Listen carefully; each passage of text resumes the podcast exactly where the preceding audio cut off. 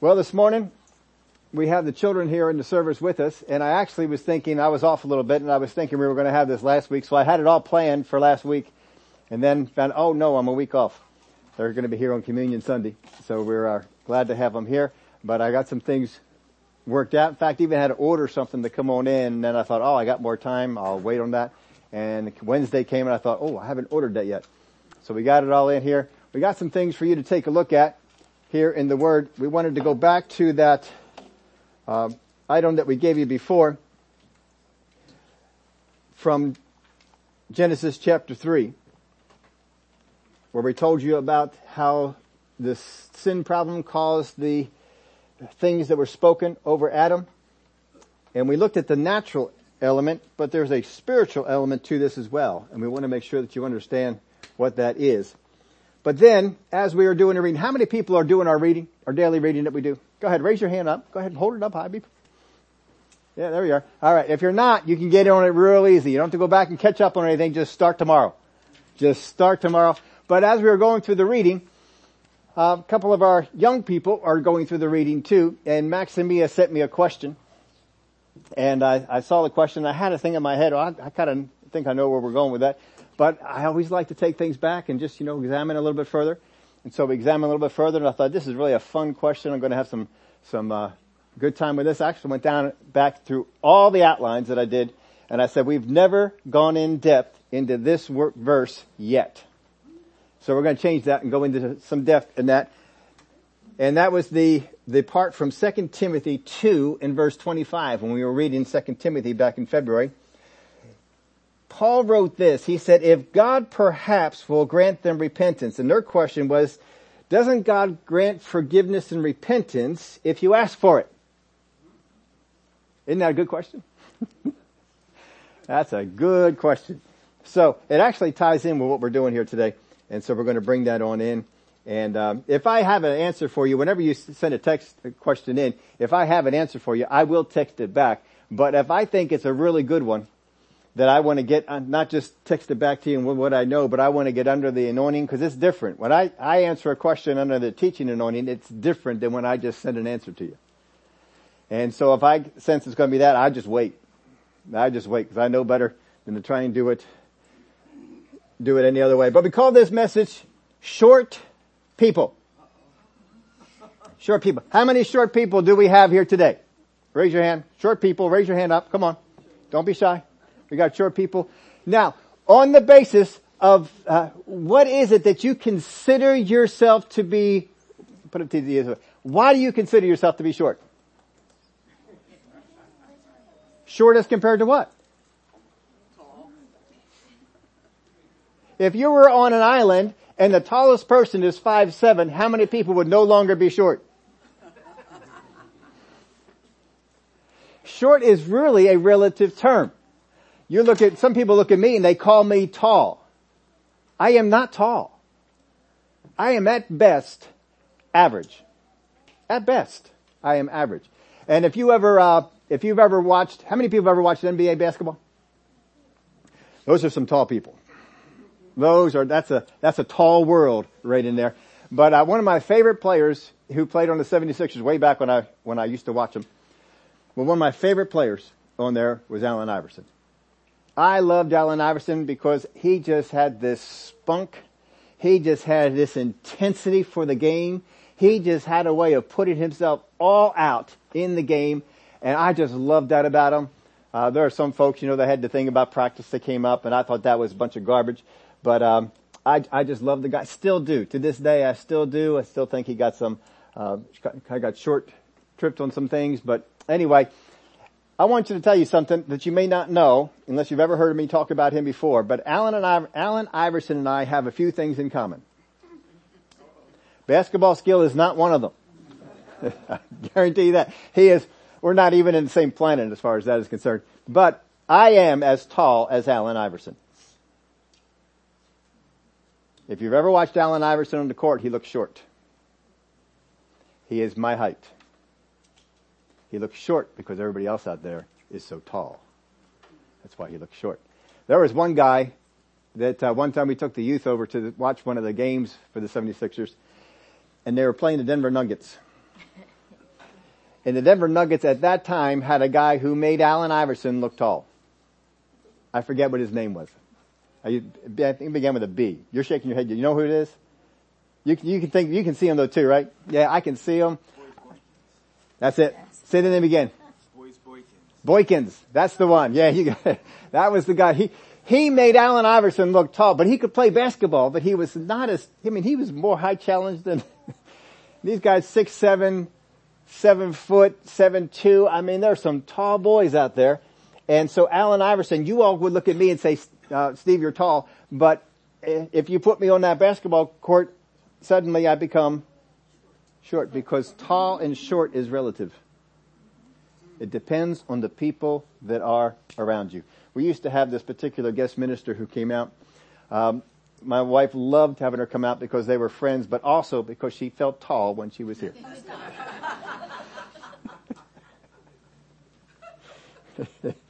yep. She unfortunately went on to be with the Lord, so we haven't had her back. In case anybody was wondering why we never had her back again, but she uh, she passed on, and uh, but but she was actually shorter than my wife, even with her hair up high. she was still not as tall as my wife was. But we looked at Genesis chapter 3, we saw that Adam gave in to heed a voice different from the voice that God spoke. He gave in and heeded the voice of his wife. And it's okay to heed the voice of your spouse as long as your spouse is in line with the Word of God.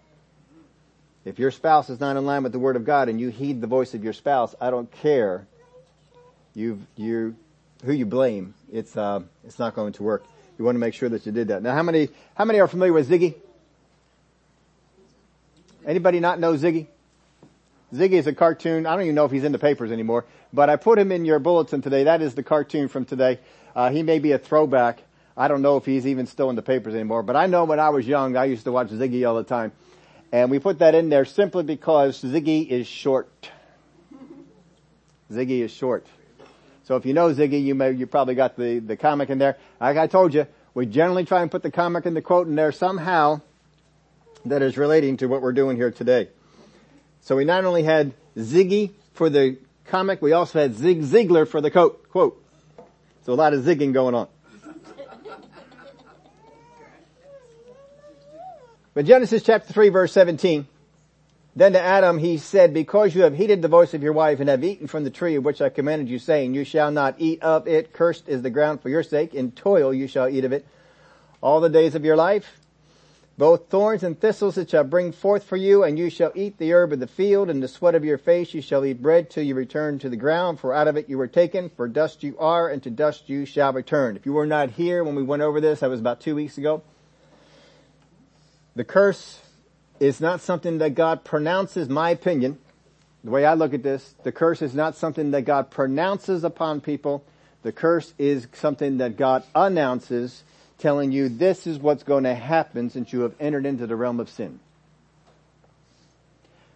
And we spent uh, a number of, of weeks showing you why that, two weeks actually showing you why that was. But here in this one, the idea, sin did not bring the idea of work into the world. God had put Adam on this earth and gave him a job. He said, keep the garden. Tend it. He had a job. He also had to go around naming all the animals. He was not here just to, you know, eat bonbons and sit out by the sun. But what changed was that the earth was now going to bring out thorns and thistles, not just the things that you want. And so we saw the natural side of thorns and thistles when we were looking at this two weeks ago, but there is a spiritual side. And for that, I want you to go over to Matthew chapter 13 and verse 24. Matthew 13 verse 24. This is parables. Another parable he put forth to them saying, the kingdom of heaven is like a man who sowed good seed in his field, but while men slept, his enemy came and sowed tares among the wheat and went his way. But when the grain had sprouted and produced a crop, then the tares also appeared, so the servants of the owner came to him and said, Sir, did you not sow good seed in your field? How then does it have tares? And he said to them, An enemy has done this. The servant said to him, Do you want us then to go and gather them up? But he said, No, lest while you gather up the tares, you also uproot the wheat with them. Let them Let both grow together until the harvest, and at the time of the harvest I will say to the reapers, first gather together the tares and bind them in bundles to burn them, but gather the wheat into my barn. Now there's a lot of details on this and we'll, we'll probably dive into the details on it when we cover the parables later, but I just want you to see this part of it here right now. There are tares, there are which is a type of a thorn and a thistle, but there are tares. A tare is something that looks like wheat, but is not. It will look like it when it is young, but as it grows older, there's no harvest from it. You get no fruit, so to speak, from the thing. It just takes up space and pushes out the things that you want, pushes out the good stuff. So he says we planted good seed, but then this bad seed came up. Now where did the bad seed come from? It came from an enemy. An enemy came and sowed the bears, the, the, the, the seed that you didn't want, the, the tares. That's where we got the tares from. The good seed wasn't supposed to contain that. They're supposed to be able to filter that out, check that out, whatever it would be. And he just was supposed to have good seed down there. But this is what came. So an enemy came and sowed the thorn seeds. But you will notice this about the, the owner. He is more concerned about the good seed than he is about the bad. Did you pick that up? Verse 34, jump on down to verse 34. All these things Jesus spoke to the multitude in parables, and without a parable he did not speak to them, that it might be fulfilled which was spoken by the prophet, saying, I will open my mouth in parables, and I will utter things kept secret from the foundation of the world. Then Jesus sent the multitude away and went to the house, and his disciples came to him, saying, Explain to us the parable of the tares of the field. Now, before we go on to him explaining this, notice why Jesus taught in parables. Jesus taught in parables. He said they did not speak to them without a parable. Because, uh, he doesn't really cover it in here, but he tells us that there were some people who would hear, but not hear. There were some people who would see, but not see. Because if they did, there would become a, a responsibility, a duty upon them because of the word that they heard, and they're not yielding to it. In other words, there are some tares in the field. And his disciples came to him saying, explain to us the parable of the tares of the field. He answered and said to them, he who sows the good seed is the son of man. So there is no room for doubt. The person sowing the seed is who? Jesus. The field is the world. The good seeds are the sons of the kingdom, but the tares are the sons of the wicked one. So that in the field, you have sons of the kingdom and sons of the enemy, sons of the, of the darkness. You have both things going on. The sons of the kingdom came from where? Jesus. They were born of Jesus. The sons of the, uh, the tares, the sons of the darkness, the enemy came and he saw them, they are sons, they belong to him. Let me read it again. The field is the world, the good seeds are the sons of the kingdom, but the tares are the sons of the wicked one. The enemy who sowed them is the devil. The enemy who sowed them is the devil. The harvest is the end of the age. And the reapers are the angels. Boy, he just identified it all, didn't he? The reapers are the angels. Everybody say this with me. The reapers, are the angels. I am not an angel. Oh, I tell you what folks, that is important. Therefore, as the tares are gathered and burned in the fire, so it will be at the end of this age. The Son of Man will, will send out his angels and they will gather out of his kingdom all things that offend in those who practice lawlessness and will cast them in the furnace of fire. There will be wailing and gnashing of teeth. Now you could spend some time right there just looking at things that offend. He puts up with all the things that offend until the end. A whole lot of people can't put up with it for five minutes. Then the righteous will shine forth as the sun in the kingdom of their father. He who has ears to hear, let him hear. So Jesus says the tares are people. They are people. Before the parable he told right before, the seed was the word, but here he's telling you the seed is people. And they're growing. They're going to become things. The seed they are the people. As a result of sin, not only do we see thorns and thistles coming in the, in the, uh, in to mess up our good crops, the good things that we want, but tares come in to mess with the good people too. How many have some tares in your life? We got some bad seed around there. They take our attention away from ministry. They take our attention away from the things that we're supposed to be working on. They take our resources. They will produce no harvest for the kingdom. They will look like kingdom people. They are not weeds. They are tares. If they were weeds, he would have said they were weeds. They are not weeds. They are tares. Tares look like wheat. There are people that the enemy has sown into this world that look like Christians, but are not. They will never yield a fruit. They will not make it to heaven. They will be harvested and they will be sent to hell. Did you know this parable was that direct? It's, it's got a whole lot more in it than this. And down the road we'll have to get into that one.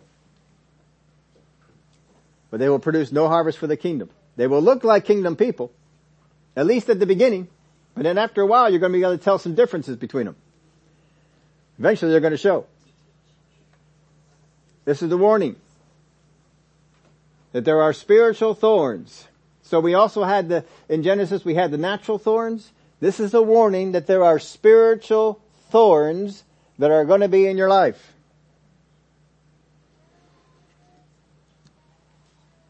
Now once you hear that, you almost feel free to start saying, alright, well there's a tare, there's a tare, there's a tare, there's a tare, everywhere tare. We can begin to see that. How do I not see tears everywhere I go? That's not going to be, be very helpful for me. So we have a little example for us to, to help us out with, with some things. And um, Lissy has, has set this all up. And uh, Max and Lissy, come on up here for a minute. I'm going to need you for, for this. I want you to take, I, I pulled this chair out. Everybody take a look at this, this chair. Does this chair look fairly sound? Come on up, take a look at it. Does it look pretty good?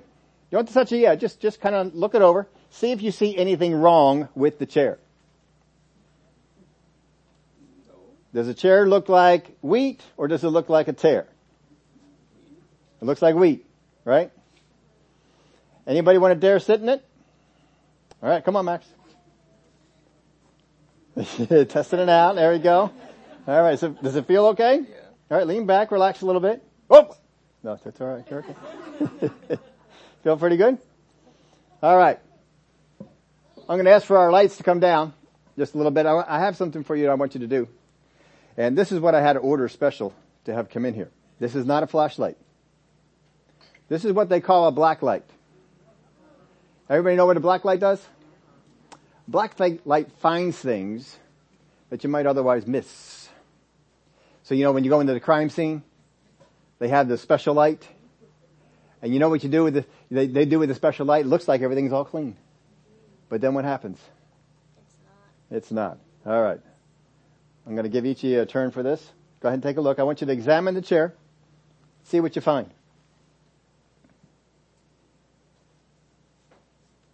You can get closer to it. It won't bite you. Have to get kind of closer because the light is uh, having a tougher time with the.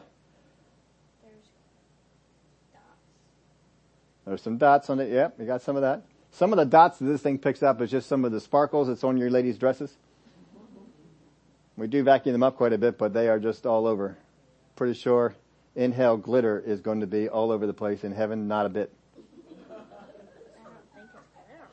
All right. Max, you take a look at it. See what you find in there. Oh, he's going to check out the, the There's a scratch. There's a scratch, okay? Imperfections. Take a look at the seat some more. See if you find anything on there. Closer you hold it, the better it works. Uh, same, or whatever that is. Uh huh. Well, what's that? Hair. And just a hair and stuff. Just a hair? It's not just a hair, it's like different colors. When you were shining, it looked like there was something up over there. Do you see something up over there? It works better if you keep it flat and even all the way around. It'll just, it'll show up stuff better. Yeah, I see some spots over there. Okay. See what else you can find on there. Maybe somebody died in it. Oh wow, there's some more. Boy, it looks like they bled out all over the place. What happened?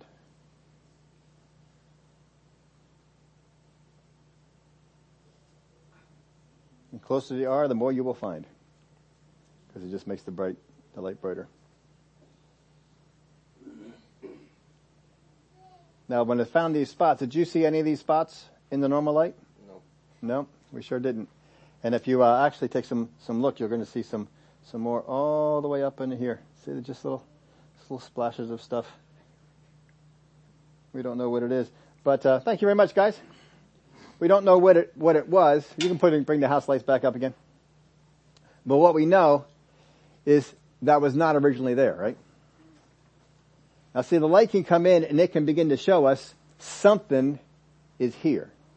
Now more than likely, somebody was just eating on it with some food and some organic material got on there and that's all that it was. But the light won't tell you what it was. All it will tell you is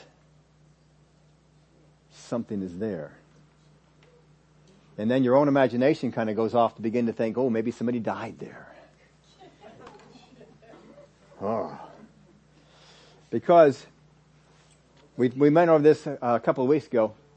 Darkness exposes what light never intended to come to, to be seen. Darkness will expose this. Darkness will bring this out. God does not intend for all the imperfections in your life to come out. He intends for you to grow through them. He intends for him to, to deal with you on, on a personal level, to help you get over them. But the devil's not that, he's not that kind of a person. He wants to expose. And there are many times in the Christian body that people have stood up to expose things, to say things, to proclaim things about others that God never inspired. Because God is not here to embarrass, God is here to grow. You'll notice that in the parable that Jesus told, the concern of the owner, the one who sowed the seed, our Lord Jesus, his concern is the good seed. He is so concerned about the good seed, he would rather let the bad seed keep on going than to disrupt you. If you have ever thought, why doesn't God judge this person over here? Because God has said, I am more concerned about you and your ability to grow. And by eliminating that one over there. Because the workers, they volunteered, hey, we'll go out there and we'll get all the tares. No, no, if you pull a tare up, you could very easily pull up one of the good ones. And I love the good ones too much to have that happen. But you see what happens, just like with Adam and Eve, darkness came along and brought some things to light. Has God really said? No, God knows that in the day that you eat of it, you will know both good and evil. It's not entirely false. But he did not share it in a light that was productive. He shared it in a light that was destructive. And it hurt them. And it affected them in a bad way. Turn over to 2 Timothy chapter 2 and verse 20. It says, But in a great house there are not only vessels of gold and silver, but also of wood and clay, some for honor and some for dishonor. Therefore, if anyone cleanses himself from the latter, he will be a vessel for honor, sanctified and useful for the master, prepared for every good work. If you want to find out what that verse that we brought up says, we got to know what was came on before. In a great house, there are not only vessels of gold and silver, but also of wood and clay. Now let me put this into terms that you will understand. In a great house, there are not only gold, vessels of gold and silver, but also vessels of corning and stainless steel. How many can understand that? When you go into the kitchen and you are going to get a bowl of cereal, do you reach for the elegant china? Do you go into the reserve to where we have the gold utensils? If you have gold utensils. We actually do. We have gold utensils at home. They're just kind of, you know, they have the uh, platinum gold on it, and my wife got it from her grandparents, and so it has the platinum gold on it. And whenever we think of breaking them out and using them, we oh we haven't cleaned them in a while because you know this gold stuff it tarnishes, so you got to be in there and you got to do all that polishing. We haven't done that in a while, so it don't get used a whole lot. But we don't go in there and just grab them for the bowl of cereal, do you? No, you go in there, you get the corny. You get the, the cheap stuff. The stuff, oh, that break, that's alright. I got them four for a buck down at the dollar store. No big deal. But if you get that really nice china out there, that's not so good. Our goal is to become vessels of gold and silver in the house of God. The goal is to become the vessels of gold and silver. God planted you. He wants you to grow up into something, but what you grow up to is up to you. In a great house there are not only vessels of gold and silver, but also of wood and clay, some for honor and some for dishonor. Therefore, if anyone cleanses who? Anyone cleanses who? I'm sorry, I'm, I'm just having a hard time hearing probably up here. If anyone cleanses who? You mean you're not supposed to cleanse your neighbor? Are you sure it didn't say that? Because it seems to be a lot of Christians are living like we're supposed to cleanse our neighbors. But it said, if anyone cleanses himself from the latter, he will be a vessel for honor and sanctified and useful for the master. This means, folks, if you go out and cleanse your neighbor, that didn't qualify you to be a vessel of gold. In fact, it really didn't qualify you for much at all. It may have disqualified you for some things. You gotta cleanse yourself. You gotta get in there. I gotta find out what do I need to cleanse myself from and get rid of it. Move it out. What do I have to do? If anyone, if, if, there's a condition there. Some Christians are not going to do this, and so they will be a vessel of wood and clay. Now, it is better to be a vessel of wood and clay and be in the house than be out of the house. So even if you are a vessel of wood and clay, you're in the house. That is better but I'd rather be a vessel for honor, wouldn't you? Many for lack of effort or desire will become nothing more than wood and clay, but they are still in the house. I am in the house. Glory to God. Now, there is a song that went on some time ago. I know this, I don't know why I know this song so well, but as soon as I hear this song begin to play, and you can go ahead and start that song anytime you want to. As soon as I begin to hear this song play, I know this song. It is not a favorite song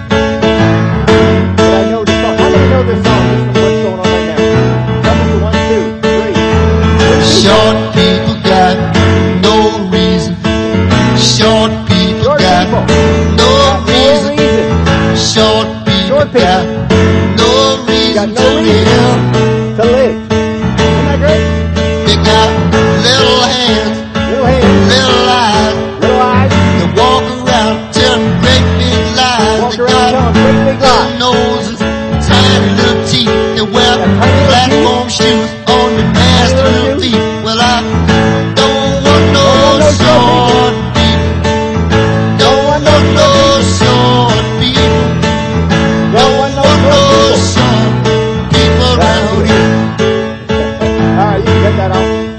song.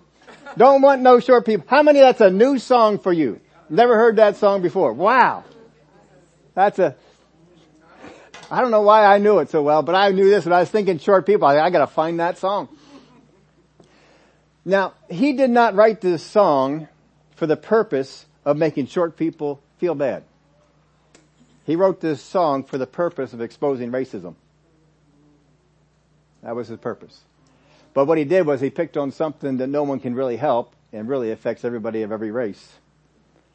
And so he then goes on to some of the other verses and he describes the problem. That we're all brothers and sisters. It was a nice idea. Um, I don't love all the rest of the song, but it's that's why we stopped at verse one. But we don't want no short people around here, right? We don't want short, now here's the thing. We look around at the people that are, that are near us and I see the other Christians that are in my sphere and I see their shortcomings. I see where they don't measure up. I see where they don't become what they will be. And I can begin to see tares everywhere. Here a tare. There a tare. Everywhere a tare. It's not good. Because the people that come up short, they need to be up here to be useful. But they're, they're down here. They're too short.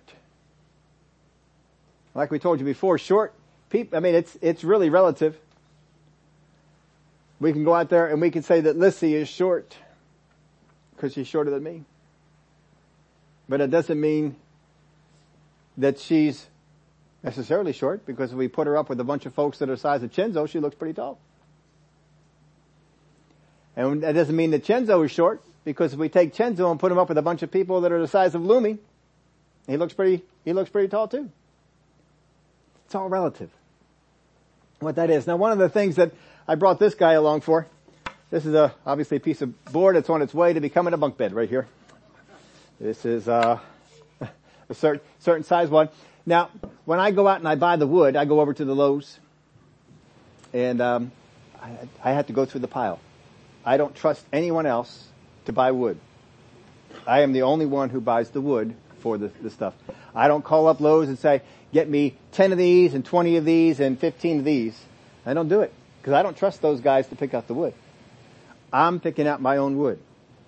And so I go in there and so one of the toughest pieces I have to get, I get eight footers, I get 10 footers, I get 12 footers, I get 14 footers, and every once in a while if I think I can sneak them home in my truck, I get a 16 footer.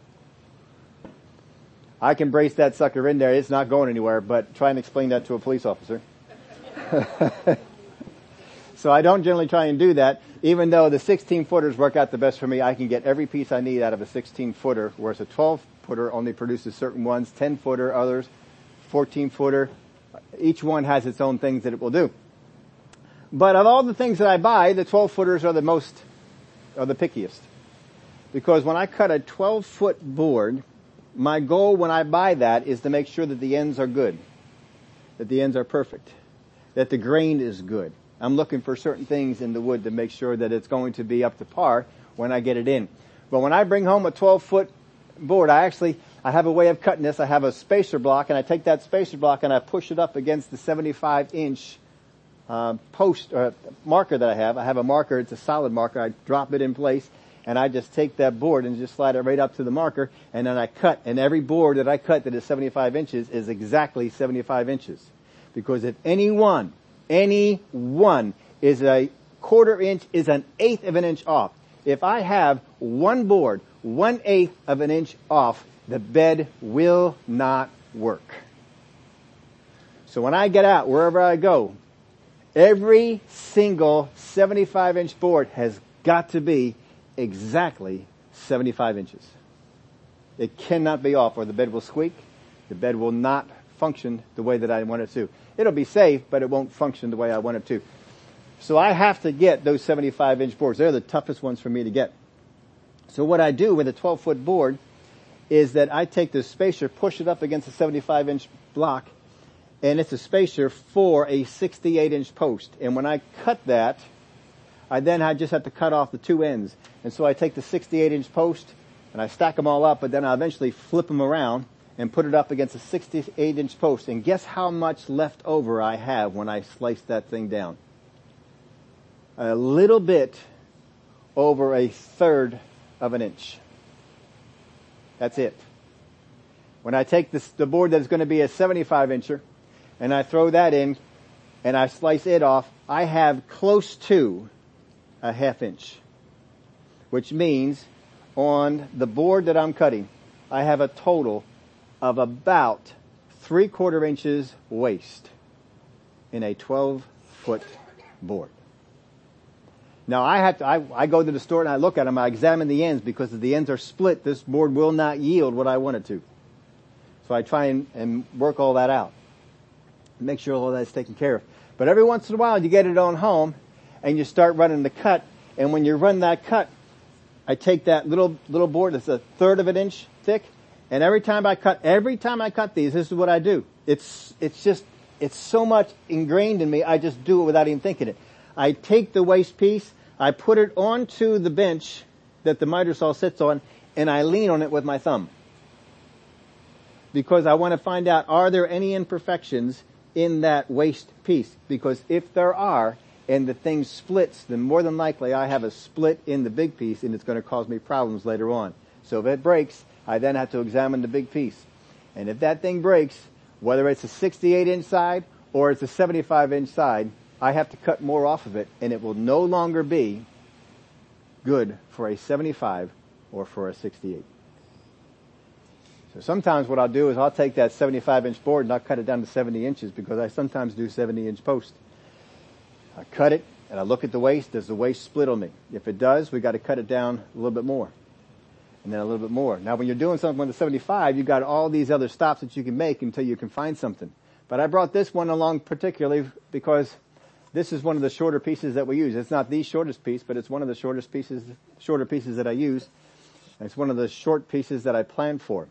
When I have a 10 foot board, this is what I have left over after I cut off the 75 inch board. I have this and I have a, a good, but I have several inches here so I can, I can have some uh, dead spot on the side and cut it off. But if I cut this off on the end and that end has, has a split in it, this is no longer good for what I want to use it for. So what I have to do is I have to cut it down to something smaller. And then if that doesn't work, I have to cut it down to something smaller. But every once in a while I run into a spot where I get like a 45 inch piece or a 50 inch piece and it's too short to become one of my stops at 53 inches. It's too short for that and there's a whole lot of waste to get down into this. So you know what I sometimes do with them? I put them aside and I wait because there may come a request that someone has for something special and I need a board between 38 and 53. And so I let that board sit around for a little while and wait because you see the board is too short to become what I wanted. But it's still possible to become something useful. Many times Christians, we look at each other and we measure each other to be too short. And instead of putting us into a place, we discard us. We're discarded. Now here's the funny thing about wood. If I take that 45 inch piece that's too long to be cut down into this, too short to be made into a 53 inch ladder rung that I sometimes use on full size beds, and it sits there for too long, you may not know this about wood, but if wood sits by itself for a long period of time, anybody take guesses what happens? Becomes warped. It will begin to curl. Sometimes they begin to, that's the worst one when they begin to curl and the edges begin to come up to one side. Sometimes they twist. Either way, it will become unusable. If I let it sit there for too long, it will become unusable. And so what I have to keep in mind is if I put a board off to the side that's 45 inches, 48 inches, something like that, I have to keep in my mind how long has it been there because if I wait too long to use it, it will be useless for me. If every time I look at that board it's too short for what I want it to be, I never look at what it can be. And it will eventually become useless, become warped, and it will be discarded. We do that sometimes with Christians. We've measured them to be too short to be useful in our life. And so we have put them off on the side because they're not useful for anything and pretty soon they become warped. They're not good for anything anymore. There's a lot of short people in our life. These are people that are Christians, but we measure them as coming up short. I measure them as not being what I need them to be, what I think God expects them to be. They're, they're short. They're short people. Don't need no short people around here. Mm-mm. These short people got little eyes. With them little shoes. We start talking about the short people. Thinking about the short people. And they become despised in our eyes. And see, I have become a judge of that person. I have decided that this is a tare. And yet in the parable, who is the one who harvests the tares? Last I checked, we are not angels. Stop acting like one. He says in verse 22, flee also youthful lust, but pursue righteousness, faith, and peace with those who call on the Lord out of a pure heart. Didn't say that they're perfect. It said that they call on the Lord out of a pure heart. This is what you do. Flee also useful lust, but pursue righteousness, faith, love, peace with those who call on the Lord out of a pure heart. It is more important that people's heart be right than their actions. It is more important that people's heart be right than their doctrine. You got a heart that's right, you can fix it. You can fix the other stuff. But avoid, we're getting close to our verse here, but avoid foolish and ignorant disputes, knowing that they generate strife. Now how many of you have people in your family that you know when you get around them, they are going to generate some strife? In fact, if you got out of a family get together and nobody got mad at each other, you were like, whew, boy, we dodged that one, right? You know that there's some people in your family who know how to generate strife. And all you need is for somebody to come up with the right question. Well, what do you think about this? Oh, well, we're in, we're almost through this event. And then somebody has to go and ask that question.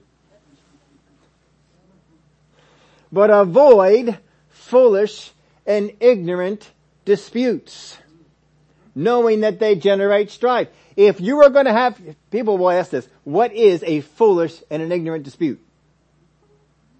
Generally one is going to generate strife. Think of it this way. How many of you can think of right now, you can think of a question that if it came up in your family gathering would generate strife. But it is a question you will have a legitimate conversation with, with other people.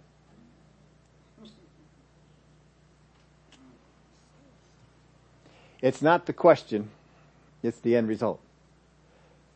It's going to generate strife. In the atmosphere of strife, how much learning goes on? Zero. How many people change? I'm not changing my view.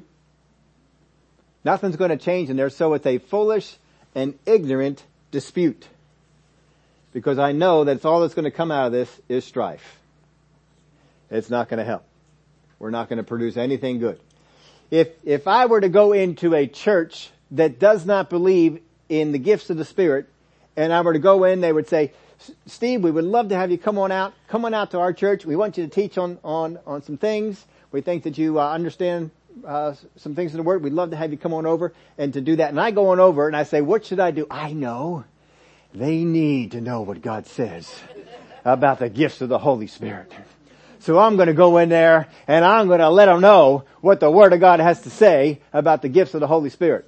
How much good is going to come out of this meeting? None at all.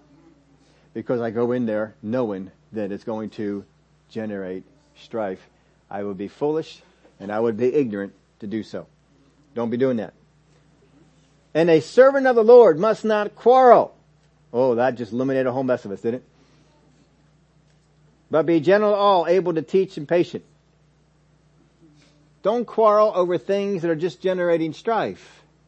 Doesn't mean that you can't have a different opinion on someone, but if it gets to the place of, of strife, you're going to get what's called a quarrel.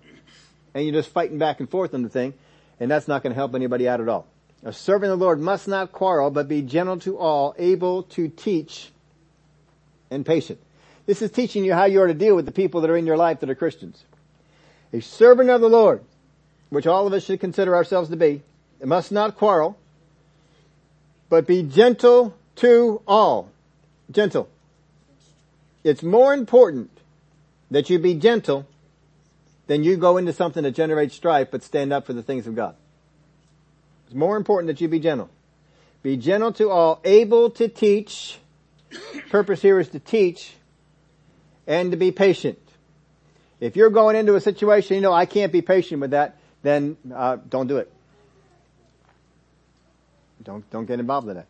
Uh, there are some times that people, I know, I have no patience with them. I know they should know better, especially Rhema students. I've I've talked with some Rhema students, and I think we both had the same education. We both know some of the same things, and I don't have as much patience with them when they get off and they start doing some stuff. It's like, you know better. I know you know, but I know you were taught better than this. So sometimes when I get in a situation like that, if I can't be, if I know I cannot be patient, then I'll just back down of this. Now verse 23 and 24 are about our interactions with others like co-workers.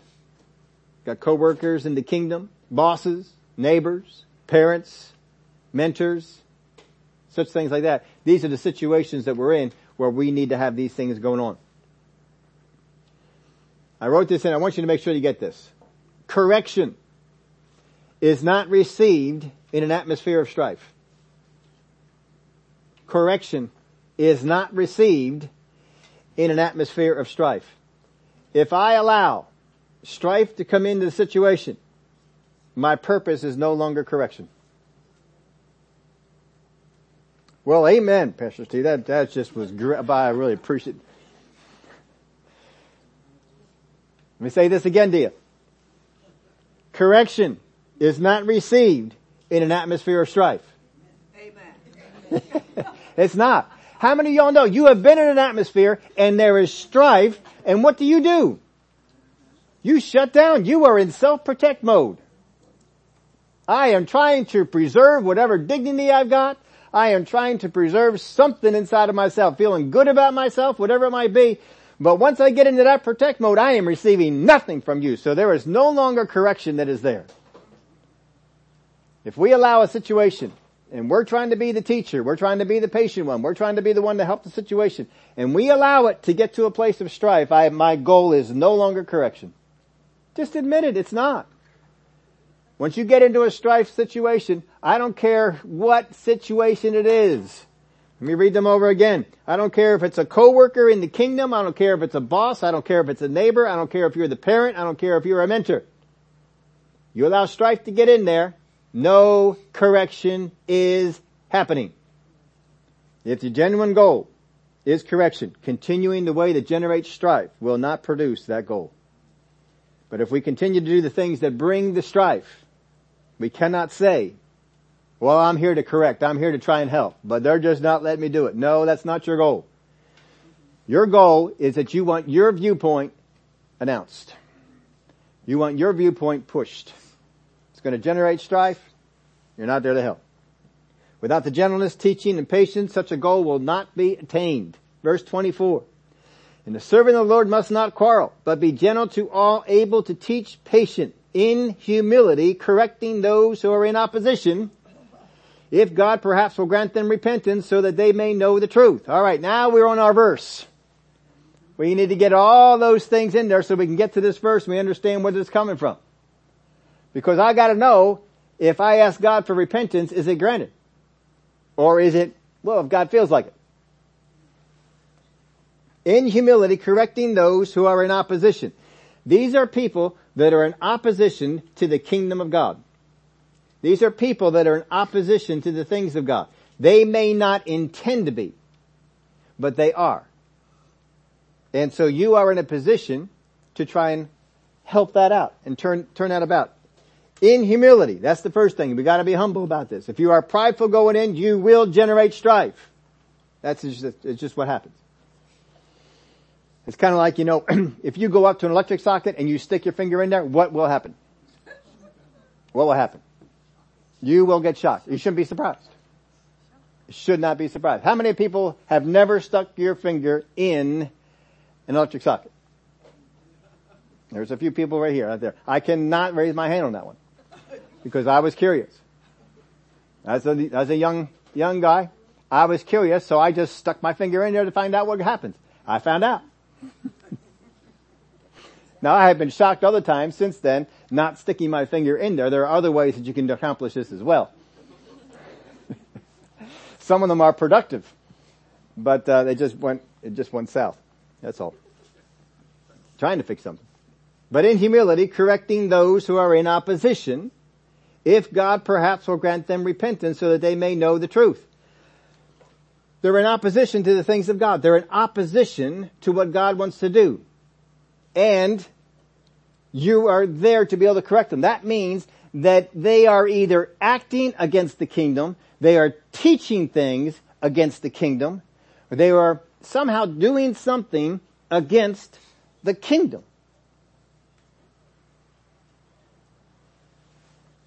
And you're there to try and help it out. Whether they are ignorant or whether they just didn't learn, we don't, it doesn't really put all those qualifications on there. But it just says you in humility go in there and correct them. Those that are in opposition. If God, and I looked this up in a whole lot of translations, whole lot of them. There's not a single translation I could find that was different from this. If God perhaps will grant them repentance. Which means, come on, just say it out loud. He may not. Isn't that, isn't that what it is? He may not. Paul, this is Paul writing. Paul is writing to a pastor. He's telling them, all right, there are some of these situations God will not grant repentance to. Huh. But that's not all that he said. Got, if you're going to fully understand what is said here, you got to take in the whole verse. In humility, correcting those who are in opposition, if God perhaps will grant them repentance, so that they may know the truth. Does not say grant them repentance so they can get into heaven, does it? Did you notice that? It did not say grant them repentance so that they can get into heaven. It did not say, grant them repentance that they may receive the forgiveness of sins.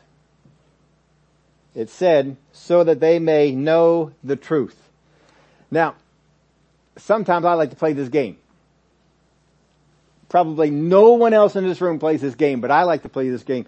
I sometimes, I read over a verse like this, and I try and I say to myself, what Greek word is here?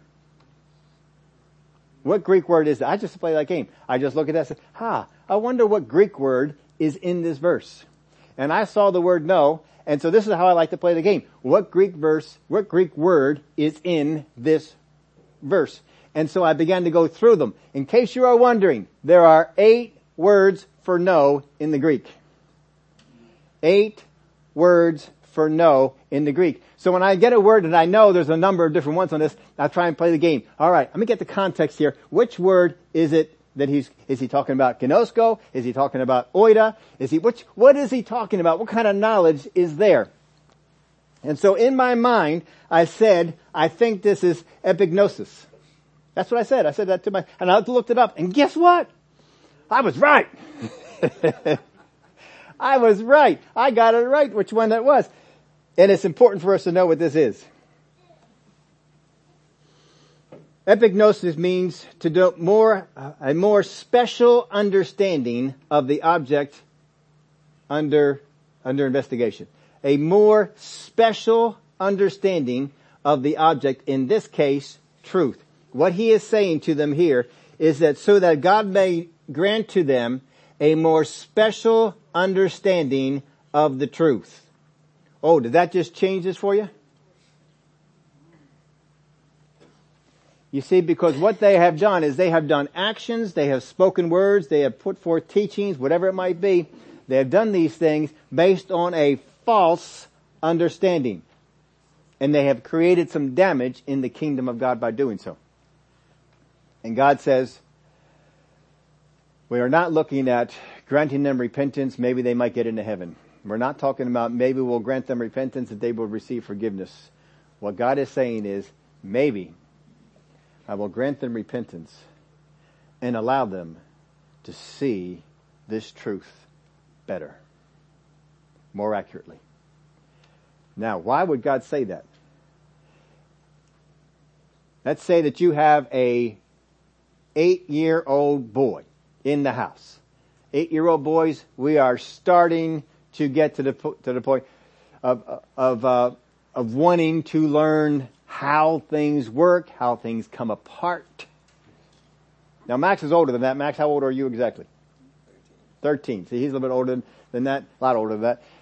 The older they get, we just, we, boys, we're just curious. We love taking things apart. Girls sometimes do too, but boys, it's just in us. We love to take things apart. Some boys like to take them apart more than others. We like tools. We never outgrow that. We like tools. It is in us to, to do it.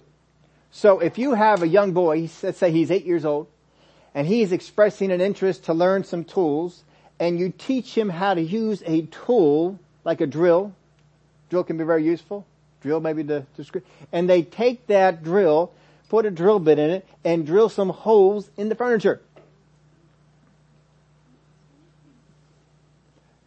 Are you, as a parent, apt to teach them more things about tools? Anybody gonna do that? If you taught them where the paintbrushes are, and they took that knowledge, grabbed the paintbrushes, and painted the kitchen floor.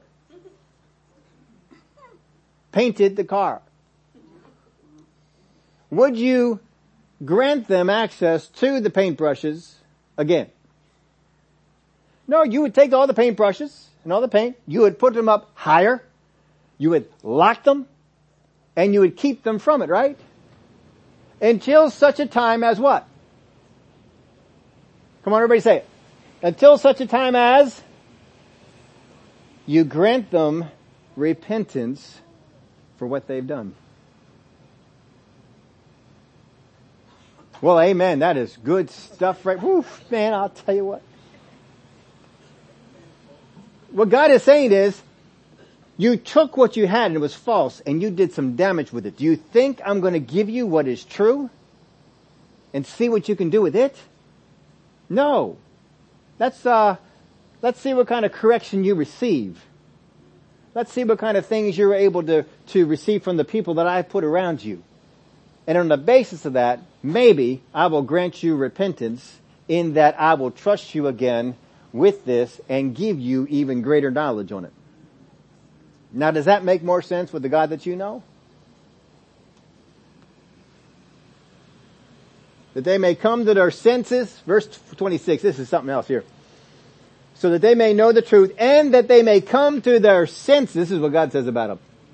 These Christians are going nuts out there doing crazy stuff. He said, come to their senses and escape the snare of the devil having been taken captive by him to do his will.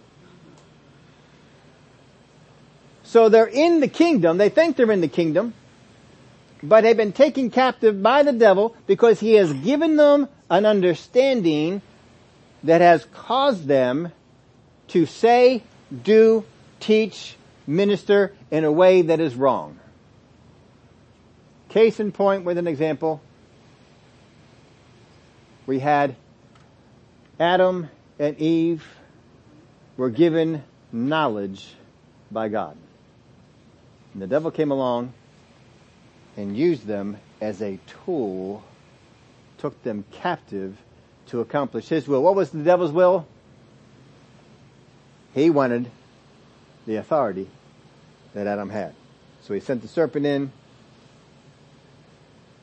They accepted the snare of the devil and they were being taken captive by him to do his will. Other examples you can see this too, but what about Cain? Cain, he had the knowledge of God. Here's what the sacrifice is. Do this as the sacrifice will be accepted. He didn't do it. And then the thoughts came. Abel's your problem. God shouldn't be making you do all these kind of things. And he went out and he killed his brother. He became a tool of the devil. And he accomplished his will. This is what they, this is what is out there. This is what we're facing. And God says, I may not grant repentance to them that they will get the knowledge and understanding that they had before. I may not give them anything more until they show me that they can handle it. But perhaps if they receive correction, perhaps the way that people are coming around them, helping them out, if they receive that, then I may just grant them repentance and let them know more deep things of the truth of God.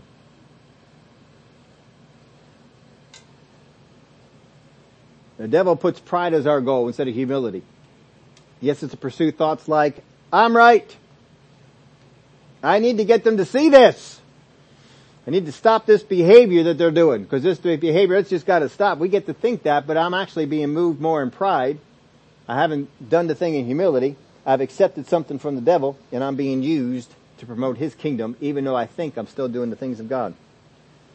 I put this in your outline for you. With ourselves to, or others, if all we do is stop the behavior, if all we do if you're looking at, doesn't matter who it is, anybody that's in your care, anybody that you think that you're there to minister to, mentor, whatever situation it might be, if we, if all we do is stop the behavior without changing the heart, the results are merely temporary.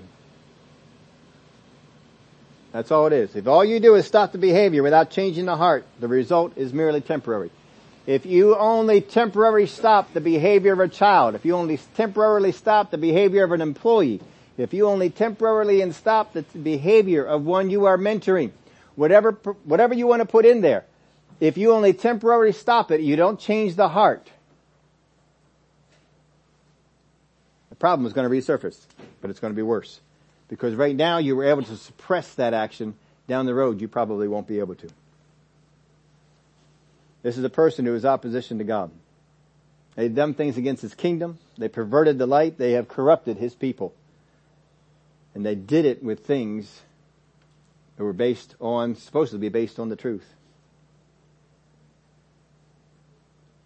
What was false held them captive by the devil to a way of life, a treatment of others, or a proclaiming of satanic things as divine. I think I left that in your outline, but if not, I'll give it to you again. What was false held them captive by the devil to a way of life, a treatment of others, or a proclaiming of satanic things as divine. That's what the false thing held them captive by. I'm going to read this to you from Wuest. This is Wuest's translation of verse 25 and 26. In meekness, correcting those who set themselves in opposition, if perchance God might grant them repentance resulting in a precise experiential knowledge of the truth and that they may return to soberness out of the snare of the devil, having been held captive by him, returning to soberness as to serve the will of that one God. Goal is God wants to get them back into the camp and serving him. But you see, there is a need for mercy and when the devil gets you taken captive, you will find that mercy goes. I put this in there. This is the, this is something I learned a long time ago. I try and keep myself remembering of it. The more falsehoods in our life, the more falsehoods in our life, the less mercy we are willing to show. The more falsehoods that are in our life, the less mercy we are willing to show. I've used this as a barometer for me. If I find myself being less merciful to the people that are around me, I don't look at them, I look at me and I say, what falsehoods have I accepted? What is it that I have brought into my life that is not true? Because if I'm not walking in mercy, something in my life is false. Somehow a thing that is false has got in. Take a look back at the garden again. Something false got into Adam. How much mercy did he show to Eve? Throw another bus. The woman you gave me. When the falsehood worked into Saul, how much mercy did he show to David? None. When the falsehood worked into David's life over the incident with Bathsheba, how much mercy did he show to her husband? I could keep going. When falsehoods work into your life, you will show mercy less. If you ever find yourself showing less mercy to the people that are around you, the people that are under you, if you find yourself snapping at them, just not having any mercy, not having any patience with them. If you, if you are finding yourself that way, then know this, somewhere something false has gotten into your life. It might be with the people that are around you, it might be with your friends, coworkers, family, children, mentees, something like that. But you've allowed something false. Take a look, let's take a look at it with a friend. You have a friend, you're a close friend, and then all of a sudden somebody tells you something about that friend that is false, that is not true. What happens when you hear that? Do you know what they said about you? What did they say? Well, they said, and they tell you what they, oh, and now all of a sudden you have less mercy for that person. You have less patience for that person because something false came in.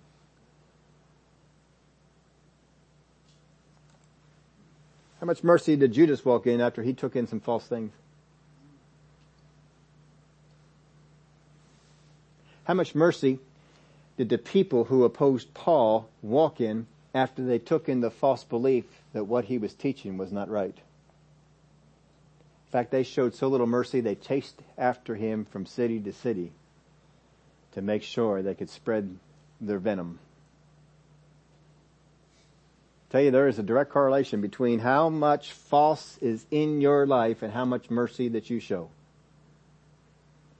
Let me give you a positive example. How much falseness is in God? How much mercy does he show?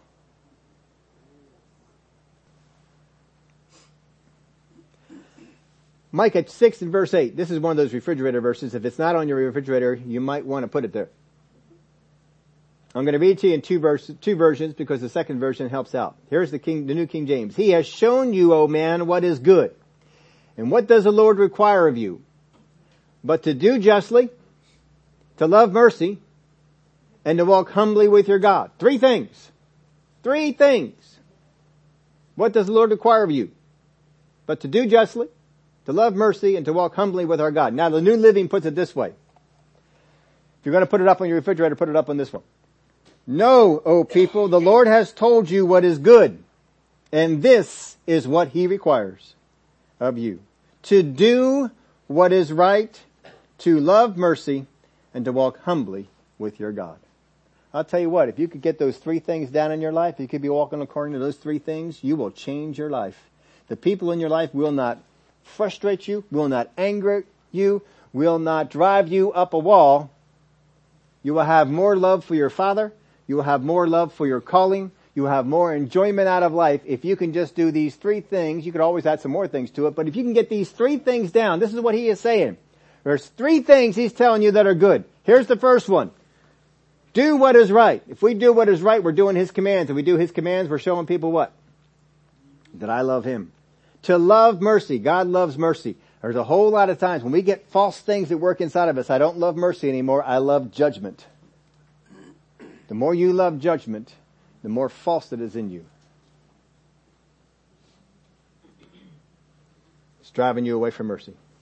And third, to walk humbly with your God. God resists the proud. Doesn't it say that? One more verse I want to read for you. James 2 and verse 13. For judgment is without mercy to the one who has shown no mercy. Mercy triumphs over judgment. Let me read to you now in the New Living. There will be no mercy for those who have not shown mercy to others. there will be what? No mercy for those who have not shown mercy to others. But if you have been merciful, God will be merciful when He judges you. So keep that in mind. You're going to execute judgment on others, there's no mercy. Guess what happens? Sow seeds of mercy. We've talked about that before. The goal of the enemy is to get and to keep us thinking that everyone is a tare. That's the goal of the enemy. He wants you to see tares everywhere. Tares here, tares there. The purpose of the kingdom is to look on all with a concern for the good seed. Just like the master does. The more falsehoods that are in our life, the less mercy we are willing to show. So he said, believe something false about your spouse, See how much mercy you're willing to show. Believe something false about your coworker. Just see how much mercy you're willing to show. You get more judgmental, less mercy. You don't want to, you don't want to walk that way. Don't let in what is false. If you have let it in, these are some of the indicators. These are some, it's kind of like the check engine light. This is your check engine light for your Christian walk. I'm not showing a whole lot of mercy. Check the engine. Check the engine's blinking. Y'all know the check engine light? If it's solid, not a big deal. Get it there eventually. What happens when the check engine light is blinking? You got a big problem and you may want to pull over.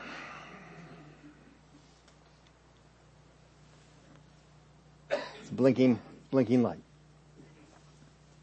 When the Pharisees let in their false doctrine about what the Bible taught, about what Moses taught, they constantly passed judgment on Jesus' actions. They passed judgment on Jesus' healings. They passed judgment on his teaching. They even passed judgment on who he ate with. Do you want to be a Pharisee? Or do you want to be a Jesus? Judas, when he let in what was false, he passed judgment on Mary when she put the oil on his feet. He passed judgment on Jesus, the way he was going about the ministry. And he also seems to have decided that what was false in the Pharisees was true because he's the one that they went to. 2 Timothy 3. Now as Jannes and Jambres resisted Moses, so do these also resist the truth. Men of corrupt minds, disapproved concerning the faith, but they will progress no further, for their folly will be manifest to all, as theirs also was. These are some of the magicians that opposed Moses back in the uh, book of Exodus. They resisted the truth. And what Timothy is doing here is he's saying these teachers oppose the truth just like Jannes and John Jambres did. These teachers that have come out here, these false teachers that are in there that he just talked about in 2 Timothy chapter 2. These teachers oppose the truth just as Jannes and Jambres did. When you do not walk in mercy, folks, you're putting yourself in the category of two magicians who resisted Moses in the book of Exodus. That's in the exact same passage, just a few verses down. The enemy plants thorns, thistles for the purpose of disrupting what is good, disrupting the things that are growing, and in the end to disrupt the harvest. God has you here to keep the good seed growing. Keep the good seed going. Don't pass judgment on who is bad seed, but still be able to distinguish the light from the darkness and help to pull those out of darkness back to our, back to the light. That's what we need to do. Look to extend mercy. If every time you see one of the other brothers or sisters in the body, one of the other seeds that God has planted, if every time you see one of those seeds do something and you see nothing but thorns. Well, that was good, but how many have ever had a boss? And every time they came out and they said something good to you, well, that was good, but you get to the point where you shut down, don't you? You shut down. I don't want to, oh, here they come. I don't care what they say. I'm not listening. You have shut down from receiving them. And whenever they come in, what are they going to do? Strife. It's useless conversation. You're not going to receive from that boss. We've all had bosses like that. Don't like those kind of bosses. They want bosses to come in and say, that was great. Really appreciate it. Oh, the way that you did that, I really appreciate that. Yeah, but, no, no, no, no, but. Thank you very much for doing that. And then goes off. Oh. You see, if you keep having strife in your life, the problem is not always the other person. But the only one that you can deal with is you. My wife told me this one time when I was, we were raising the kids. And you know, my daughter, she was a piece of cake. I tell people all the time, she's easy. Spanked her, I think, two times. And that's just because I wanted to see what it was like. no, no, not really. there were two times bothered me greatly to have to do it. Didn't to have to do it. All you had to do is tell her, you know, you were disappointed and she, she'd up and change. Christian, not so much. I, I don't know how many times I spanked him. We had a tough time, uh, correcting him and bringing him in. But my wife one time, she pulled me aside and she said, you're making him angry. In other words, I was generating strife. I wasn't correcting. It's not his job to take care of that with mine.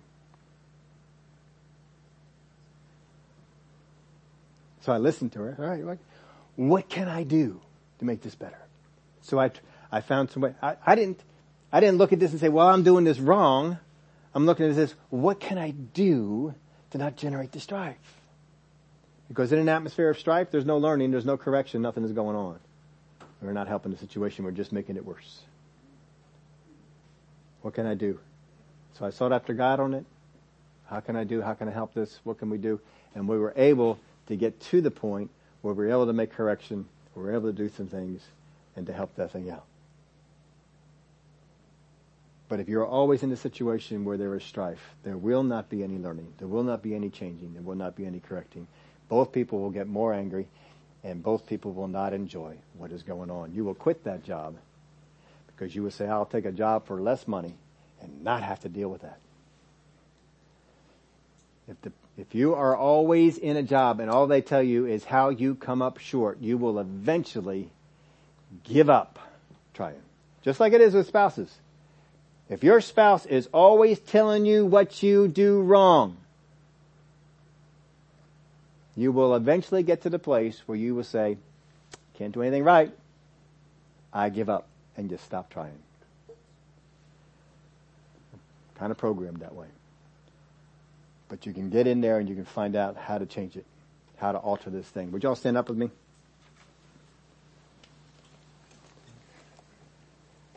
Today is our communion Sunday. Our ushers are getting the communion elements ready to pass out.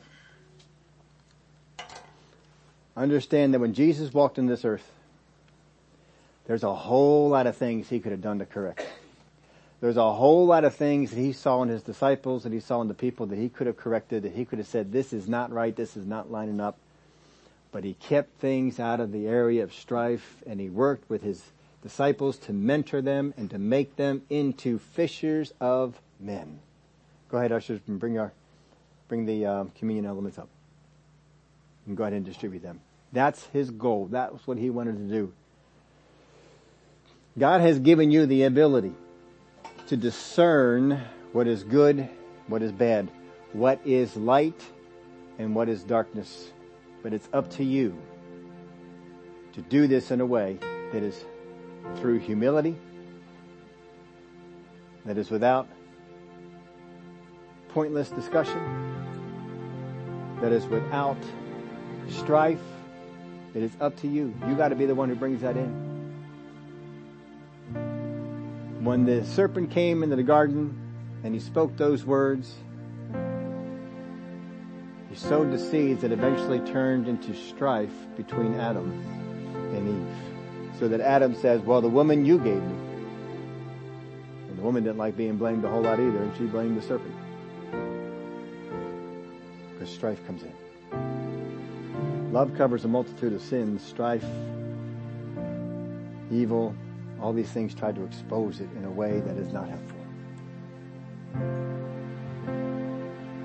If you have situations in your life where there's strife at work, in the neighborhood, in the family, wherever it might be, if there is strife going on, get before God and say, God, what is it? Thank you, sir. What is it that I can do?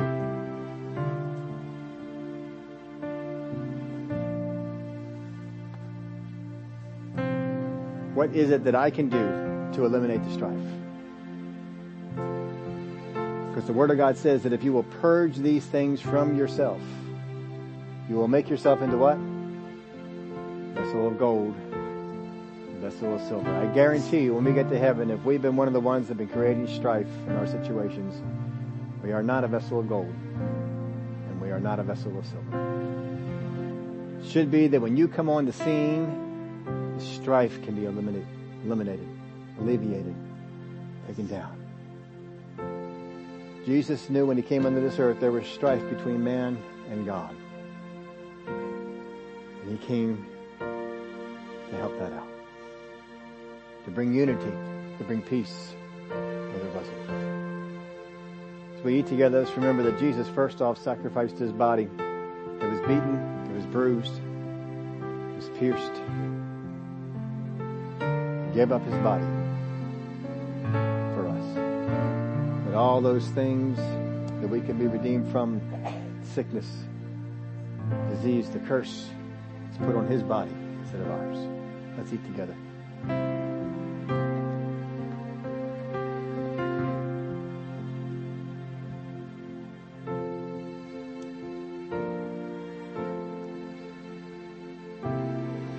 After supper, he took the cup.